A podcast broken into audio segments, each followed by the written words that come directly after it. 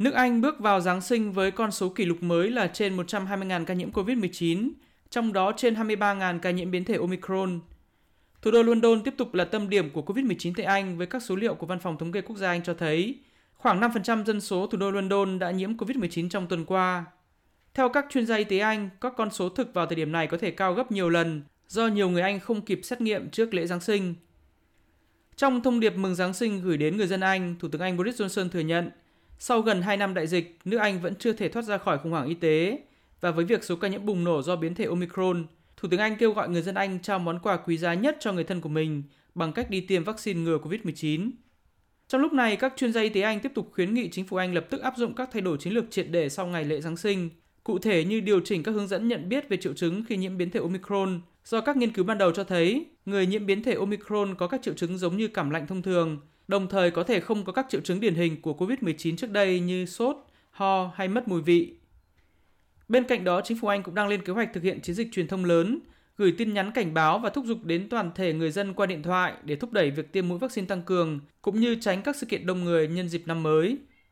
Tại Pháp, người dân cũng đón Giáng sinh với những kỷ lục buồn về COVID-19 khi trong ngày 24 tháng 12, nước Pháp ghi nhận trên 94.000 ca nhiễm mới, con số cao nhất từ đầu đại dịch.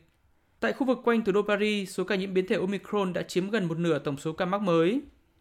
Trong lời chúc Giáng sinh gửi đến người dân Pháp qua mạng xã hội TikTok, Tổng thống Pháp Emmanuel Macron kêu gọi người dân đặc biệt thận trọng trong dịp lễ cuối năm.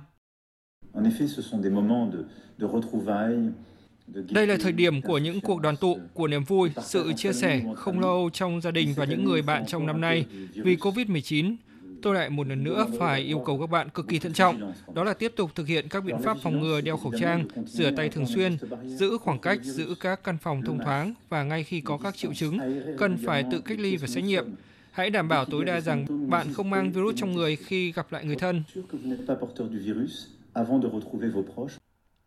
Trước diễn biến ngày càng xấu của đại dịch COVID-19, ngày thứ Hai 27 tháng 12, Tổng thống Pháp Emmanuel Macron sẽ triệu tập một phiên họp đặc biệt của Hội đồng Quốc phòng nhằm đánh giá lại tình hình và đề ra các biện pháp mới.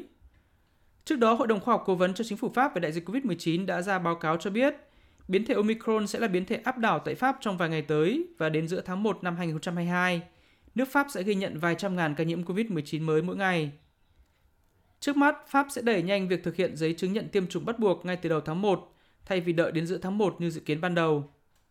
Tương tự Anh và Pháp, số ca nhiễm biến thể Omicron cũng đang bùng nổ tại nhiều nước châu Âu khác như Italia, Tây Ban Nha. Chính phủ các nước này cũng đã ra lệnh hủy bỏ hầu như tất cả các sự kiện mừng năm mới và dự kiến ban hành thêm các quy định mới ngay sau ngày Giáng sinh.